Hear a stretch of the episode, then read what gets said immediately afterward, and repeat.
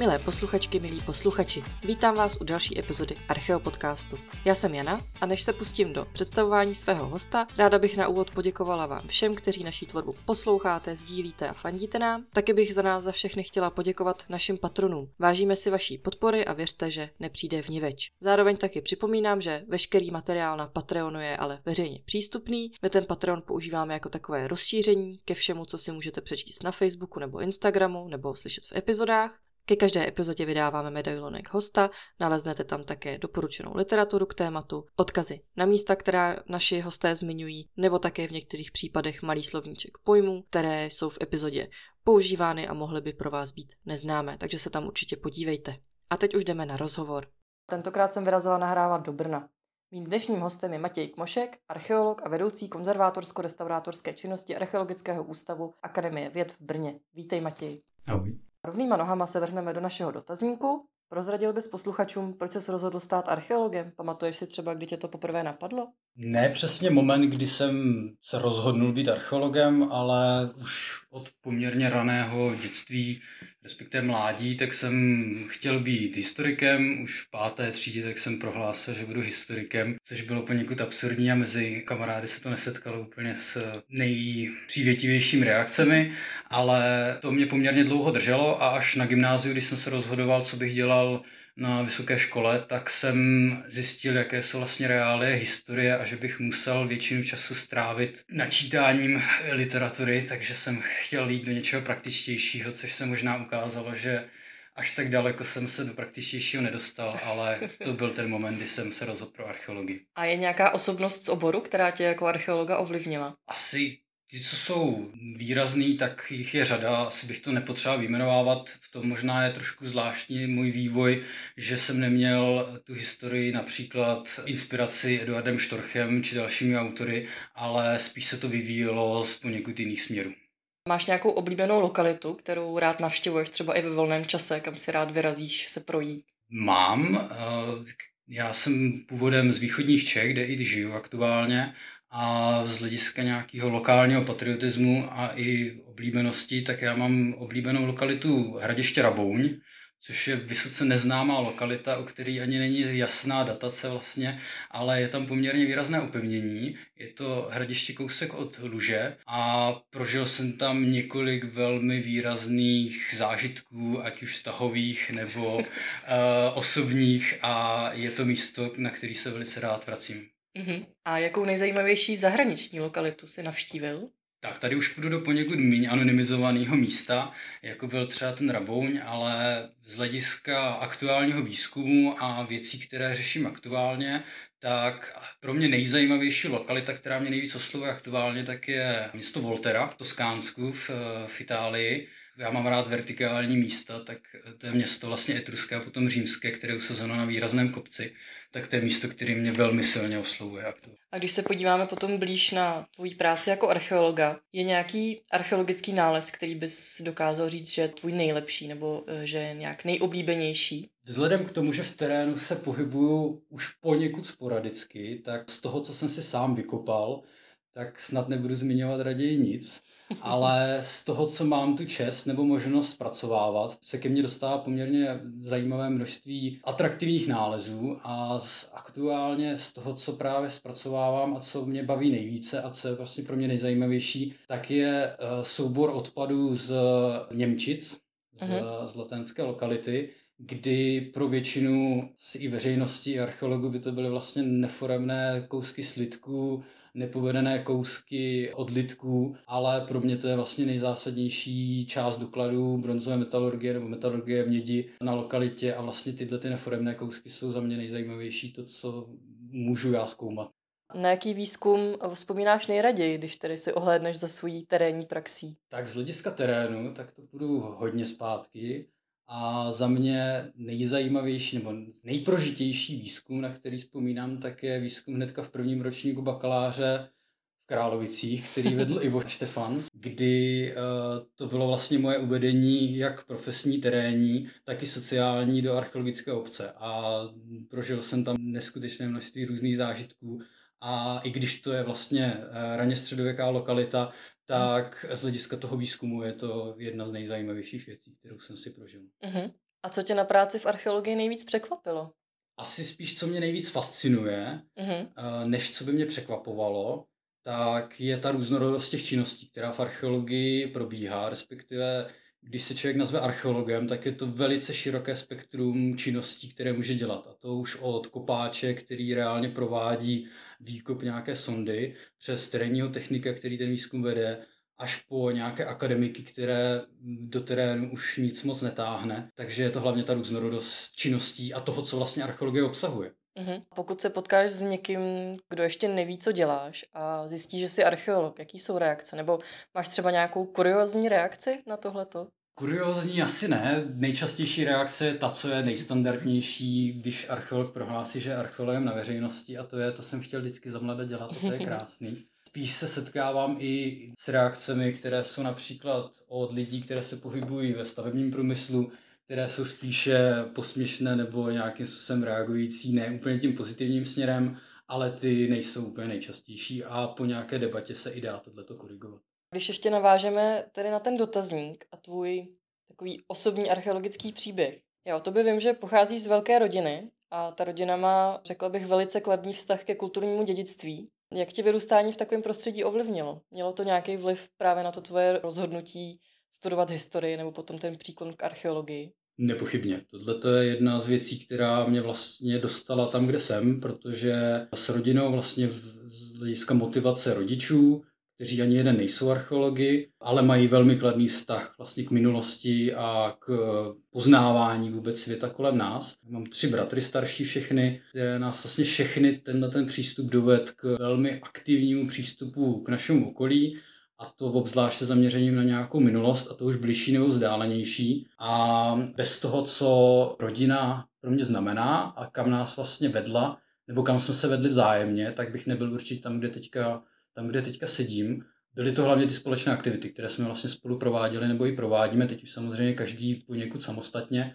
My už jsme v poměrně, nebo minimálně pro mě jako nejmladšího, tak v raném věku prováděli experimenty, které byly částečně už na úrovni experimentální archeologie vlastně vědecký, ale je to určitě jedna z nejvýraznějších věcí, která mě dostala tam, kde jsem mentálně nebo i pracovně.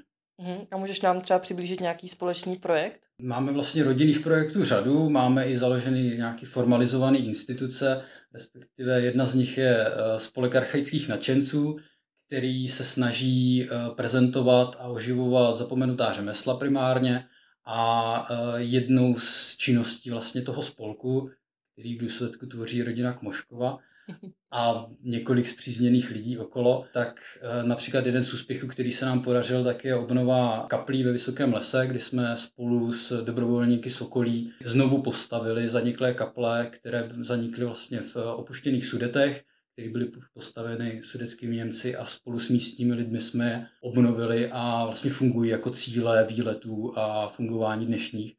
Ale těch aktivit je celá řada a vlastně za tu dobu fungování vlastně naší rodiny nějakým jsem aktivně v těch činnostech, tak toho je, toho je řada. Další třeba příklad je stavba železniční tratě, kdy jsme chtěli eh, oživit plán stavby železniční tratě tak jsme se do toho pustili a nakonec z toho vznikla nejkratší funkční železniční trať České republice jako rekord. Takže jsme se dostali daleko, ale spíše prezentačně než, než stavebně. Ale tohle je jedna z dalších činností, kterou provádíme. Mm-hmm. Tak to je spousta záslužných činností, řekla bych, pro region určitě. Záslužných určitě samozřejmě někdo je reflektuje, někdo je nereflektuje, ale nám primárním účelem těch činností tak je kromě toho si užít nějakou recesi v mnohem případě, ale vlastně oživovat ten veřejný prostor a snažit se eh, interagovat vlastně i s tou minulostí, která je vlastně zaznamenána v těch místech, vys třeba ty kapličky, anebo záchrana roubených staveb eh, v, v okolí kdy eh, to jsou všechno činnosti, které vlastně směřují k tomu, aby se uchovalo jak buď to povědomí o, o řemeslech a nějakých činnostech, tak o památkách, které vlastně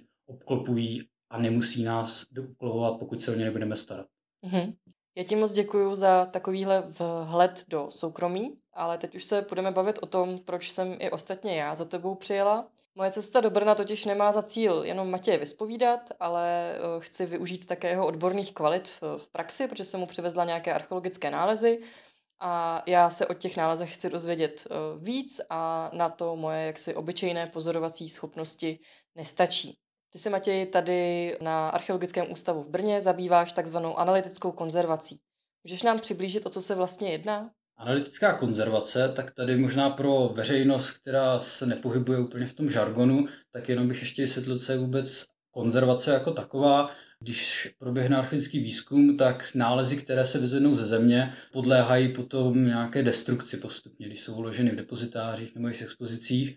A vlastně cílem konzervace tak je zakonzervovat ten stav, ve kterém my jsme je našli, aby přetrvali do budoucna. Přístupy ke konzervaci archeologických nálezů v minulosti se poněkud liší od těch, které jsou dneska, kdy dříve bylo kladeno, kladen důraz na hlavně nějaký tvar těch předmětů, protože se používala vlastně základně nějaká typologie, ale dneska tak je přístup konzervace co nejméně destruktivní a co nejšetrnější, aby jsme za prvé zachytili a za druhé uchovali co nejvíce informací, které jsou s těmi předměty spojeny. A proto je tam vlastně ten dovětek analytická konzervace, protože už v průběhu toho očišťování a ošetření předmětů provádíme detailní průzkum, dokumentaci i analýzy archeologických nálezů, aby jsme z nich vytěžili co největší množství informací, protože samozřejmě i přes naší veškerou snahu je udržet při životě co nejdéle, tak tam k degradaci neustále dochází a bude docházet. Takže naším cílem je i co nejdetailněji poznat ten předmět a samozřejmě i v průběhu toho čištění zohlednit vlastně ty poznatky, aby jsme vlastně nezničili něco, co na těch předmětech je. A vlastně to mě trošku eh, kompenzuje to, že se nedostanu do terénu, protože my vlastně provádíme detailní exkavaci těch předmětů v průběhu toho čištění, protože odhalujeme jednotlivé detaily na těch předmětech, ať už výzdoby, konstrukce nebo nějakých druhotných zásahů. Takže si vlastně v průběhu té konzervace užiju i terén v menším měřítku, ale také. A jak jsi se k takhle specifické práci v archeologii dostal? Napadlo tě to směřování už během studií? Já jsem začal studovat eh, bakalářský obor archeologie a poměrně záhy jsem si k tomu přibral právě i tu praktičtější stránku konzervace, protože i v průběhu studia už na bakaláři tak mě chyběl vlastně styk s těmi předměty nějaký kontakt, který člověk má přímo s těmi nálezy, protože ten bakalářský obor vlastně studijní tak je z velké části minimálně zpočátku teoretický, což dává pro tu vědu smysl, ale mě osobně eh, tam chyběla ta stránka fyzická v kontaktu s předměty a proto jsem začal studovat vyšší odbornou školu v Turnově, která se zaměřuje na konzervování a restaurování kovů. Tam jsem získal zkušenosti i zručnost, která je potřeba pro provádění konzervátorského řemesla. Uh-huh. A jaké metody teda v práci používáš a jaké přístroje třeba k ním potřebuješ? Toho je celá řada. Tady jsou poněkud odlišné postupy samozřejmě pro konzervaci, pro to čištění a ošetření předmětů a potom pro ty analýzy. Pro konzervaci, tak tam se pohybujeme od nějakých základních předmětů jako skalpel, zubní kartáček, destilovaná voda pro nějaké základní čištění, ale pro detailní čištění, anebo případně i šetrnější, tak se dají používat další metody. Používáme třeba ultrazvukovou jehlu, kterou používají dentální hygienisti.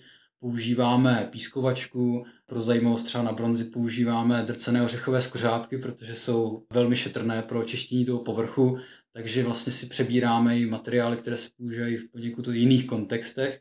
Pro tu analýzu metod a přístrojů, které používáme, tak je celá řada. My máme poměrně slušně vybavenou laboratoř na Archeologickém ústavu v Brně, kdy eh, máme řadu mikroskopů, máme přístroje, které měří prvkové složení předmětů, takže můžeme vlastně zjišťovat i vlastně vnitřní informace, které jsou vlastně oku skryty. To je třeba můj nejoblíbenější přístroj, který nejradši, nejraději používám, tak to je trasologický mikroskop, ToolScan, který se používá na snímání a dokumentaci stop na předmětech. V archeologii jak se aplikuje primárně na stopy výrobní, stopy používání a ten přístroj, který máme přímo, tak je vyráběný pro kriminalisty, pro forenzní vědy. Takže my si z toho vytahujeme, z těch dalších odvětví si vytahujeme přístroje a postupy, které jsou pro archeologii použitelné. Tenhle ten přístroj, pokud tuším, tak je snad jediný mimo kriminalistické úřady v České republice.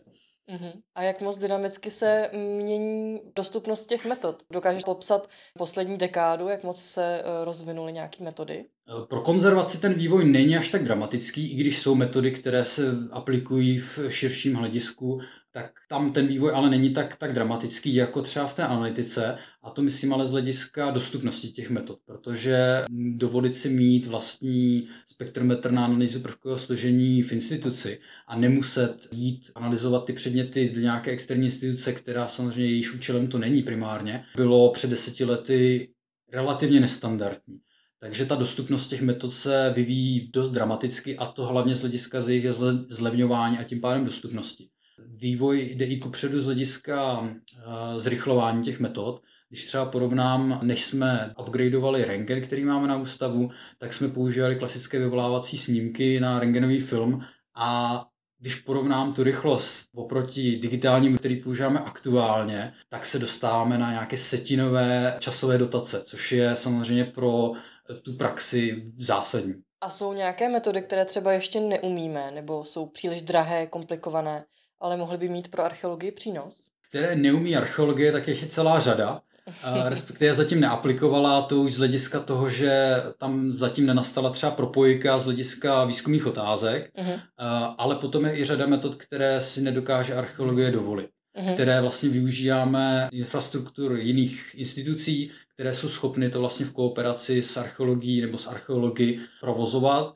Třeba jedna z nich, která i pro mě je dost zásadní, tak je například mikrotomografie, kdy tomograf zná člověk z nemocnice relativně standardně, ale dneska se vyvíjí přístroje, které jsou schopny provádět velmi detailní tomografický průzkum a to i na předmětech kovových, eh, kdy dokážou prosvítit například stříbrnou pozlacenou sponu, kdy můžeme vidět i vnitřní konstrukci, vsazení drahých kamenů a tohle ještě před relativně nedávnými roky tak nebylo buď možné, nebo ty přístroje nebyly reálně dostupné pro naši aplikaci určitě. Uh-huh. Ty se tedy specializuješ na kovové předměty, říkám to správně. Je to tak. Liší se nějak třeba práce na železném, bronzovém nebo zlatém předmětu? Každý ten materiál tak i z hlediska konzervátorské ošetření eh, musí být ošetřován jiným způsobem, protože má svoje specifika a to ať už z hlediska toho, jakým způsobem koroduje, například u zlata ta koroze je tak minimální, že je skoro nepozorovatelná, ale u železných předmětů tak to ošetření musí být mnohem zdlouhavější, důslednější, protože tam může dojít k druhotné korozi a tím pádem se ty procesy výrazně liší. Z hlediska analýz, tak je ten rozdíl taky markantní, protože kdybychom třeba aplikovali tady, co máme, rengenový fluorescenční spektrometr na železo, na železné předměty, tak zjistíme, že jsou vyrobeny z železa. Ale pokud je aplikujeme například na slitiny mědi, tak najednou zjistíme, eh, které všechny prvky jsou přítomny v té slitině, včetně nějakých příměsových prvků. Takže každá metoda samozřejmě dokáže získávat odlišné informace a je výhodná pro jiné typy materiálu. Uh-huh. A na jakém nejstarším nebo naopak nejmladším předmětu si pracoval? Bohu dík nebo bohužel pokrývám celé spektrum lidské minulosti. Naštěstí před lidskou minulost jsem nešel dosavadně, ale prováděl jsem analýzu například na sedimentech uh, z paleolitické jeskyně Švédův stůl, kde byly najity uh, pozůstatky neandertálců, ale standardní spektrum těch předmětů tak se pohybuje v tom kovovém pravěku a kovové historii, tím pádem ty nejstarší jsou ještě z pozdní doby kamenné, z eneolitu, ale nejmladší tak se pohybují vlastně až do recentních záležitostí. I byly věci, které byly ještě po druhé světové válce. Jedna z takových raditnějších, zajímavějších věcí těch mladších, tak je třeba rakousko-jerská vojenská známka, kde ještě zachovali i texty přímo s napsaným jménem toho vojáka ale to gro těch předmětů tak je z doby bronzové mm-hmm. a z doby železné a, a doby římské primárně. Já bych se tady ještě na chvíli zastavila na takové malé opakování a vysvětlení. Použiju tu svou aktuální situaci. Já jsem za tebou teďka přijela, předám ti nějaký soubor předmětů. Ty jsem vyndala ze země v rámci toho terénního výzkumu a vlastně tě je předávám v takovém jako surovém stavu. Nejsou nějak očištěné, od hlíny nebo maximálně jako ometené nějakým štětečkem. Vím, že ty předměty jsou vyhotovené z nějakého materiálu, vím, jak jsou rámcově staré, vím nějaký nálezový kontext. A to je všechno. A já po tobě teďka chci, aby si provedl nějaký analýzy. A co díky těm analýzám potom budu mít za informace a v jaký podobě dostanu ten výstup od tebe. Tak, teď se dostávám k popisu celého procesu toho, čím se zabývám, s tím, že ještě na začátek bych chtěl podotknout, že ty předměty v tom stavu, v jakém se dovezla, tak je zcela ideální, protože Mnohdy se k nám dostávají předměty už očištěny neodborně nebo očištěny už v minulosti, kdy tam může a často došlo ke ztrátě množství informací, které můžou být stěžení pro ty předměty. Takže můj apel je jak na archeologii, tak na, na veřejnost vlastně ty předměty, pokud jdou potom k následně jako šetření, jdou do, do sbírek, tak k nám jako konzervátorům je ideální, když se dostanou co nejšpinavější. A to nemyslíme zašpiňovat potom zpětně, když už je očistíte, ale aby došly vlastně v původním stavu. Za mě je nejlepší, když jsou ty předměty odebrány například v bloku, mm-hmm. protože s nimi můžou být i v blízkosti uloženy nějaké organické materiály, které se často zachovávají v kontaktu s kovovými předměty, proto je vhodné ty předměty vlastně dostat v co nejsurovějším stavu, protože z nich potom můžeme vytáhnout o to větší množství informací, pokud tam ty informace samozřejmě jsou zachovány. Ne vždycky a nutně tam ty informace mm. zachovány být musí nebo můžou. Když se v aktuálním stavu ten předmět dostane po výzkumu, dojde k jeho dokumentaci, protože my potřebujeme ten předmět zdokumentovat předtím, než se do něho pustíme, aby jsme mohli vlastně doložit, jakým změnám u něho došlo a byli jsme schopni vlastně, pokud i tam uděláme nějakou chybu, tak se vrátit do nějakého původního stavu minimálně z hlediska dokumentace. Proto u složitějších předmětů se provádí dokumentace i v průběhu toho konzervátorského šetření.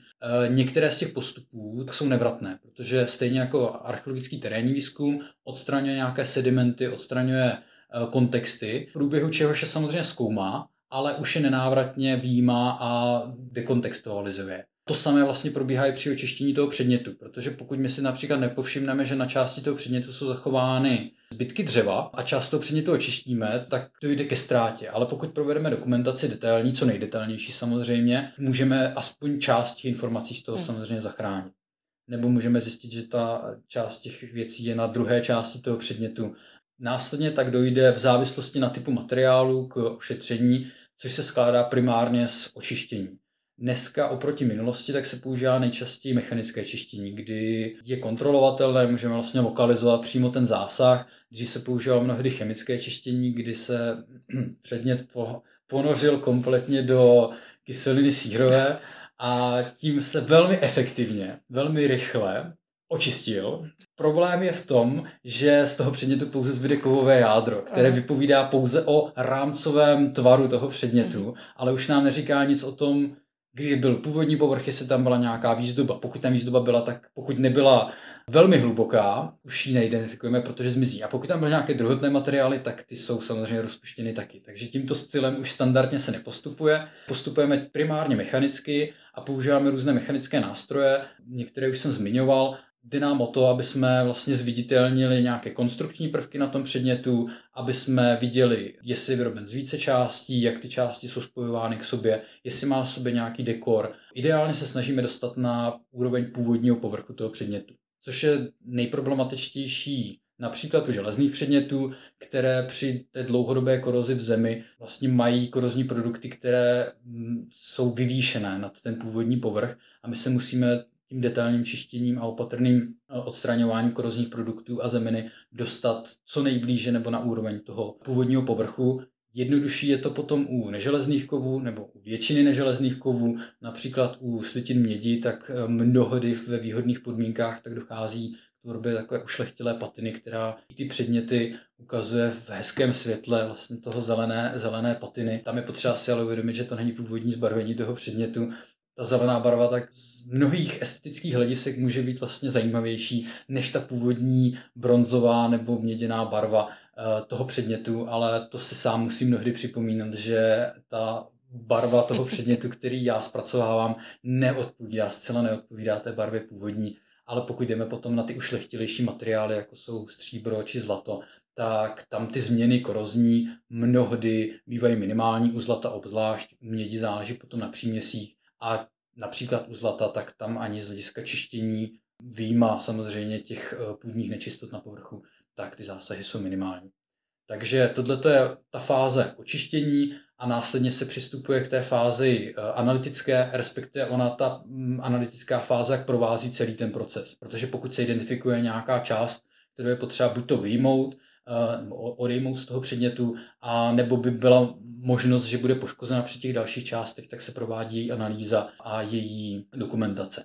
V návaznosti na to, když proběhnou veškeré ty analytické a konzervátorské procesy, tak dojde k ošetření toho předmětu, aby se zachoval co nejdelší dobu do budoucna, což se provádí standardně tím, že se vytvoří bariéra na povrchu toho předmětu, ať už ve formě laku, vosku či, či dalších látek, které vlastně vytváří bariéru mezi vnějším prostředím a tím předmětem jako takovým, aby nedocházelo k jeho následnému poškozování, respektive se ty působy poškození co nejvíce limitovaly na, na, na únosné minimum. Mm-hmm. Ty si tak trochu vynechal tu část té analýzy, tak uh, můžeme se k ní ještě vrátit? Ono to bude asi dost komplikovaný, protože těch analýz je samozřejmě mnoho. Přesně tak. Tady totiž je to problematické z toho hlediska spektra materiálu, mm-hmm. protože každý materiál to ani nechci zabíhat do organických materiálů, mm-hmm. tak každý ten materiál má svoje specifika metod, které na to můžeme použít, aby nám řekli nějaké informace. Má specifika toho, co z toho můžeme vytěžit za informace. Je to tak široké spektrum, že ten dosavadní monolog bych musel vynásobit no minimálně třemi, aby dal aspoň základní představu, ale z hlediska těch analýz, tak já to vztáhnu minimálně na slitiny mědi, které jsou moje stěžení materiálové téma, kdy základní analýzu, kterou můžeme provést, tak je eh, průzkum povrchu, eh, a to ať už z hlediska optického pozorování, vizuálního průzkumu, tak samozřejmě pod větším zvětšením. A to zvětšení může se pohybovat u nějakých optických mikroskopů desetinásobně, stonásobně, pětisetnásobně, anebo můžeme potom dát předměty pod elektronný mikroskop a dostáváme se na tisícinásobné zvětšení. To samozřejmě závisí na těch otázkách, které z toho můžeme získat, protože například pro způsob výzdoby nám tisícinásobné zvětšení řekne ve většině případů minimum informací. Tohle je jedna rovina, to je ta mikroskopická rovina, a pak jsou vlastně materiálové analýzy, které jsou zásadní pro poznání těch vnitřních vlastností toho materiálu. Kdy my kromě například prvkového složení, které nám říká, v jakém poměru a které prvky jsou v, tom, v té slitině přítomny, můžeme získat informace poněkud složitějším způsobem, ale mluvících o jiných záležitostech a to je například analýza izotopů olova, kdy pomocí této metody a srovnáním s výchozy rud, srovnáním s struskami analyzovanými stejným způsobem, tak my můžeme rámcově určovat provenienci toho mhm. materiálu. Mm. Tady je potřeba si ale uvědomit, že my jsme schopni zjistit provenienci té rudy, toho materiálu, odkud pocházel, ale už těžko řekneme na základě těch analýz, kde byl zpracován ten materiál. Takže ta stěžení část, odkud nebo z jaké dílny ten předmět pochází, která by většinu archeologů zajímala a kam směřuje většina těch výzkumných otázek, tak na tu mnohdy eh, odpovědět nedokážeme. Samozřejmě jsou tam nějaké indicie, ale mnohdy spíše nepřijme. Takže z tohoto hlediska jsou tam limitace. Jsem se bavil s známým, který dělá přímo přírodovědné obory, spíše v průmyslu a e, říkal mě, že spolupracoval s archeologií a že když to porovná s tím průmyslem, tak archeologové kladou nejvíce nejsložitějších otázek, mají na to nejméně peněz, nejméně času a mají nejméně homogenní materiál, který je možný pro to použít. Oproti tomu průmyslu nebo mhm. těch, těch věd, že my si klademe hrozně složité otázky, protože mhm. zkoumáme lidskou minulost, zkoumáme mhm. vlastně interakce uh, lidí mezi sebou, ať už na, uh, ve formě nějakého umění, uh, technologie, a to je ta komplexní záležitost, že chceme víc, než minimálně z aktuálního hlediska i jako informační databáze nebo je metodologie je vůbec reálné. Mm-hmm. Takže uh, archeologové žádají mnoho a nabízejí málo, ale zase mají hezké nálezy. To je, takový zajímavý střed s realitou ano. potom. Já bych tě ještě ale vrátila k tomu mikroskopu, protože když by si to měl představit někdo, kdo v takové laboratoři nikdy ne, nebyl, jsou různé přístupy, které je možné aplikovat na ty předměty, respektive různé metody a jednu, kterou jsem dosavadně opomenul, respektive ji ne, ne, nezmínil, tak je metalografie, což je metoda, která zkoumá mikrostrukturu kovu což může znít poměrně anonymně, respektive není, není zřetelné, co zatím stojí, ale vlastně každý kový materiál tak je složen z mikrostruktury, vlastně ze zrn, která jsou poněkud malá na to, aby jsme mohli opticky pozorovat čistým okem, ale my pokud vezmeme drobný vzorek z předmětů, u bronzových předmětů to může být vzorek, který má milimetr na milimetr. U železných předmětů jsou mnohdy větší, protože nás zajímá i konstrukce toho předmětu, ale my vlastně odebereme destruktivně odříznutím, odštípnutím vzorek z předmětu a ten následně zbrousíme, vyleštíme. A právě pod mikroskopem tak my dokážeme potom pozorovat a dokumentovat mikrostrukturu, která nám poskytuje informace o tom, jakým způsobem ten předmět byl vyráběn, jakým způsobem byl zpracováván a to jak z hlediska mechanického zpracování u bronzu, jestli byl tepán, jestli byl odléván, nebo i tepelného, jestli byl žíhán, je možné třeba i poznat, nebo u předmětů, které prošly následně žárem, tak ty mají nejkrásnější vyžíhanou strukturu, která samozřejmě překryla předchozí veškeré struktury, které na tom předmětu mohly být, ale je to samozřejmě taky výpovědní hodnota. Takže jsou i metody, které nám vlastně vhlíží ještě potom přímo do té vlastně kovové mikrostruktury toho předmětu. Co, na co bych ještě v tomhle hledisku chtěl upozornit, tak je právě nutnost toho destruktivního odběru. Protože to je otázka, která mnohdy je silně problematická a vlastně si protiřečím s tím, co jsem říkal zpočátku, že my se snažíme co nejvíce ten předmět zakonzervovat, vlastně uchovat ho v tom stavu, ve kterém jsme ho našli minimálně. Tady najednou mluvím o tom, že z něho odřezáváme kousek materiálu. Je potřeba si uvědomit, že to množství informací a kvalita těch informací, které my tímto um, přístupem nebo odběrem získáme, vyvažuje a z mého hlediska i převažuje ten zásah do toho předmětu.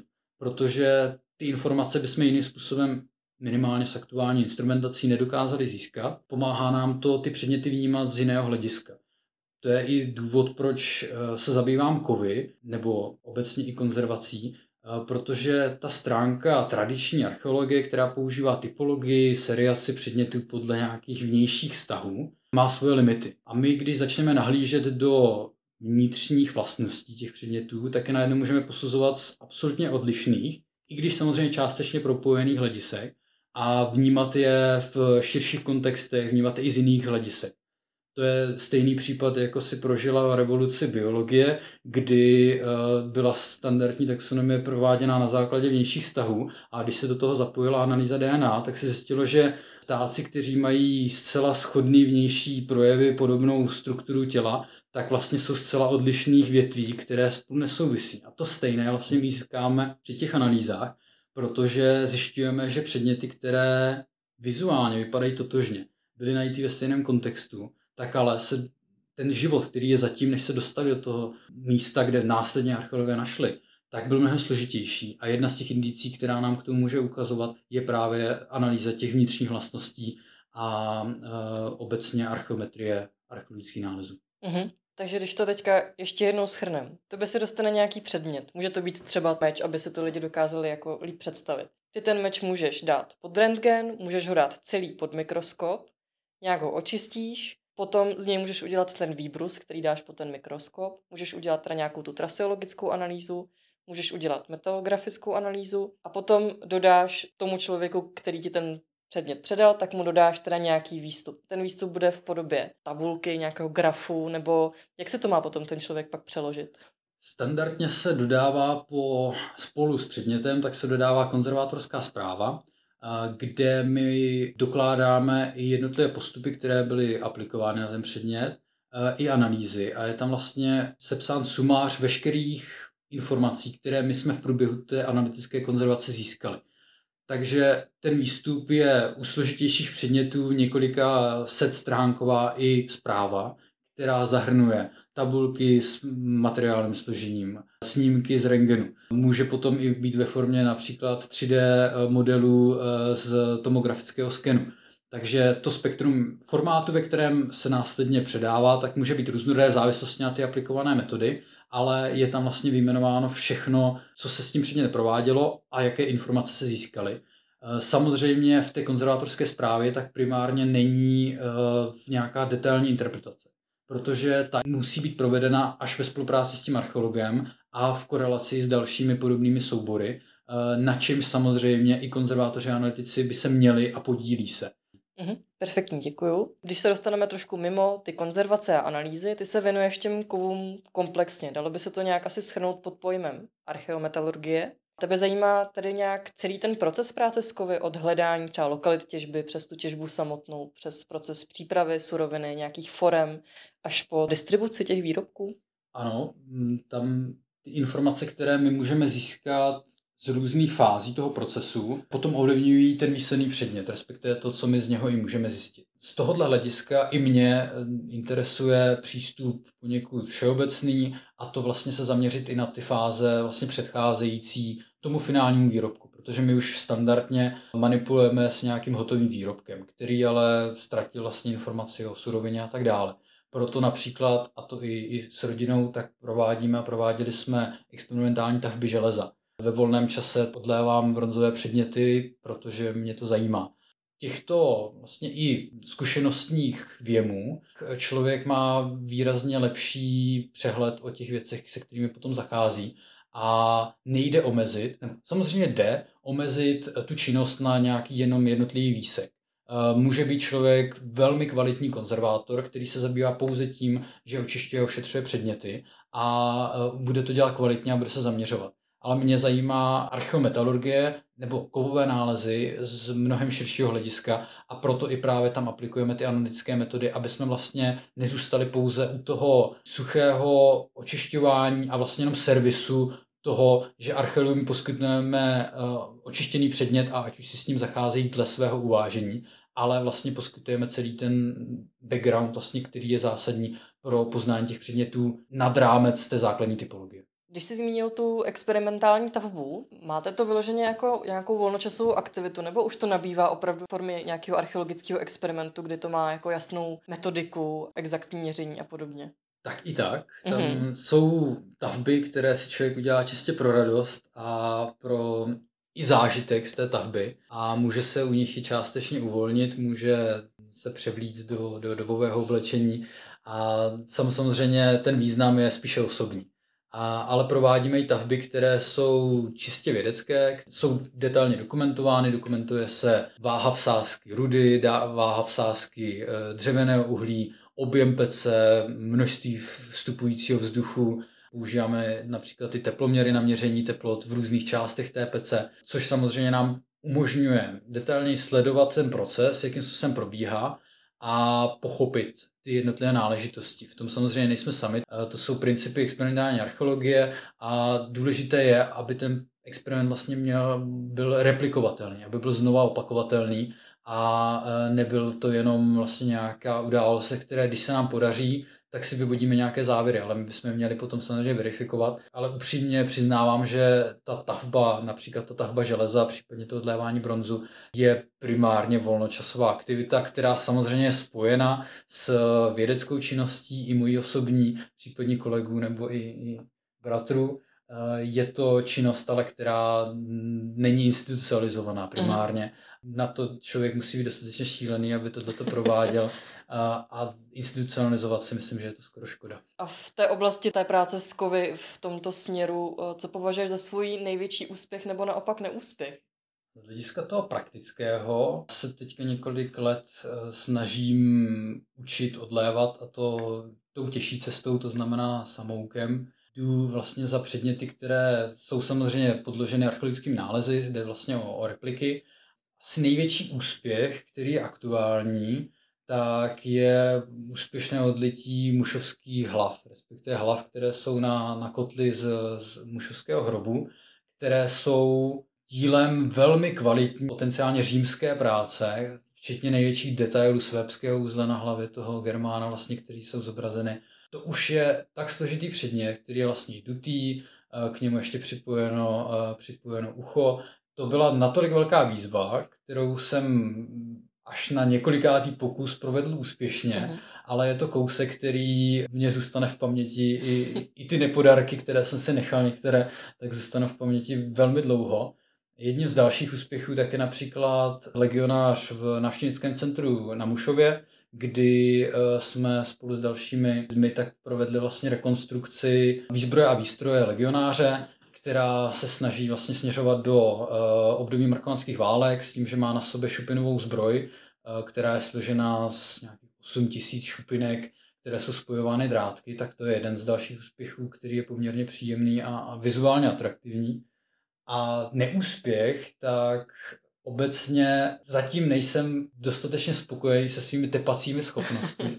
Takže odlévání se věnuju aktivněji, ale z hlediska této jako volnočasové nějaké replikační činnosti, tak to tepání je zatím moje slabé místo a směr, kterým se každopádně v budoucnu budu ubírat, ale zatím jako otepec nejsem nějak kvalitní. Mm-hmm. Když jsme se teda přesunuli ke tvým zájmovým oblastem, tak ty už několik let jezdíš na archeologickou expedici do Uzbekistánu. Kolikrát už jsi tam vlastně byl?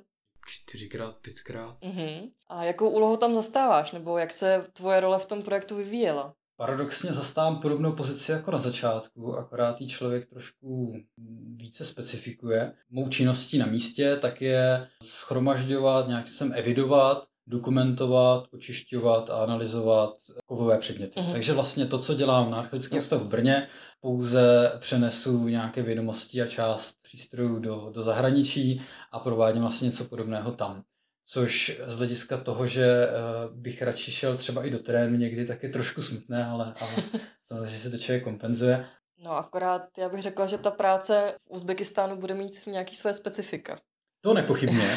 Vzhledem k tomu, že to je středoazijská země, která dosavadně neoplývá přílišnou formou digitalizace a dostupnost například některých instrumentací, které by člověk třeba ocenil při té činnosti, eh, tak není nějak vysoká. Další specifikum je, že hm, ty základny jsou primárně lokovány v domech místních obyvatel, proto i ty prostorové podmínky bývají mnohdy specifické ale co na tom je za mě nejspecifičtější, tak je palit laboratoř do jednoho až dvou baťohů, uh-huh. která standardně zabírá dvě až tři místnosti, uh-huh. úspěšně ji převést do zahraničí s několika denním převozem a tam ji následně uh, pokud možno používat.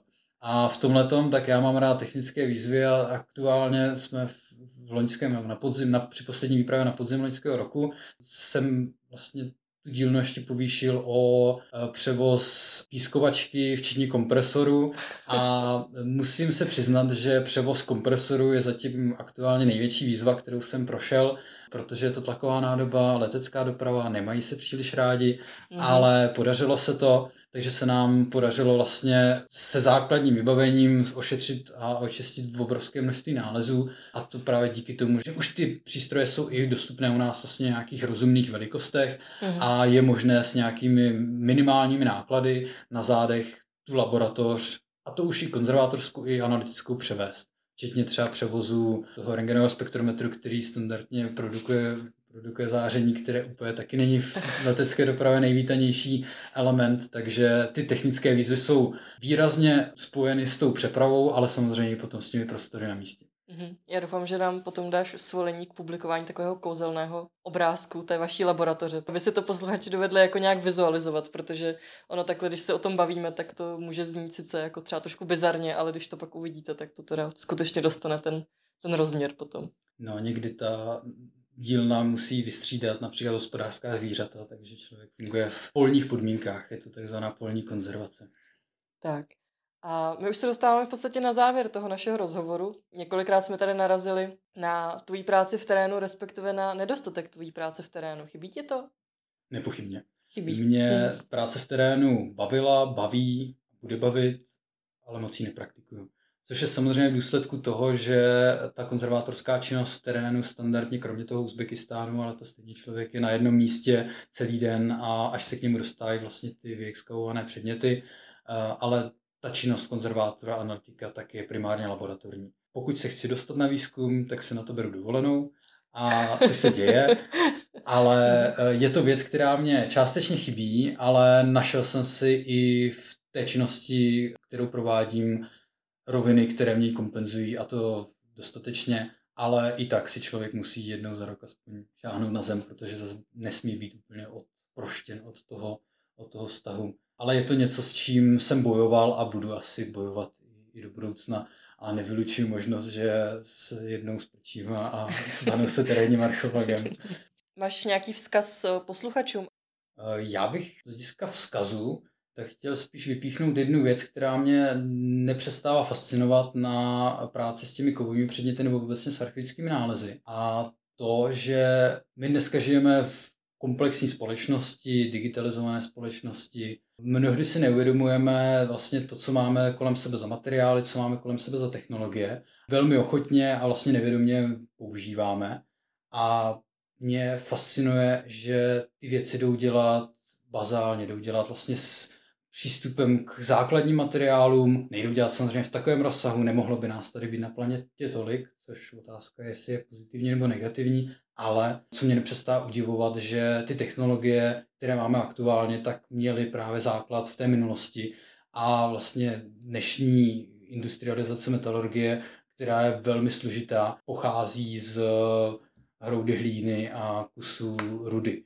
A baví mě konfrontovat složitosti dnešního světa s těmi mnohdy jednoduchostmi toho světa uh, minulého. Tím nechci marginalizovat schopnosti a kvalitu těch řemeslníků v minulosti. Naopak, uh, že i s málo materiálem tak se dá dělat obrovský krásné záležitosti, které my můžeme dneska obdivovat a které mě nepřestávají fascinovat. Mm-hmm. Tímhle skončíme. Já ti, Matěji, moc krát děkuji za rozhovor. Já děkuji. Děkujeme, že posloucháte Archeo Podcast. Pokud se vám rozhovor líbil a nechcete si nechat ujít další, klikněte na tlačítko odebírat nebo follow a dejte nám like. V popisu epizody na našem Facebooku a Instagramu také najdete odkaz na náš Patreon, kde si můžete přečíst doplňující informace k epizodám. Vše je veřejně dostupné. Děkujeme.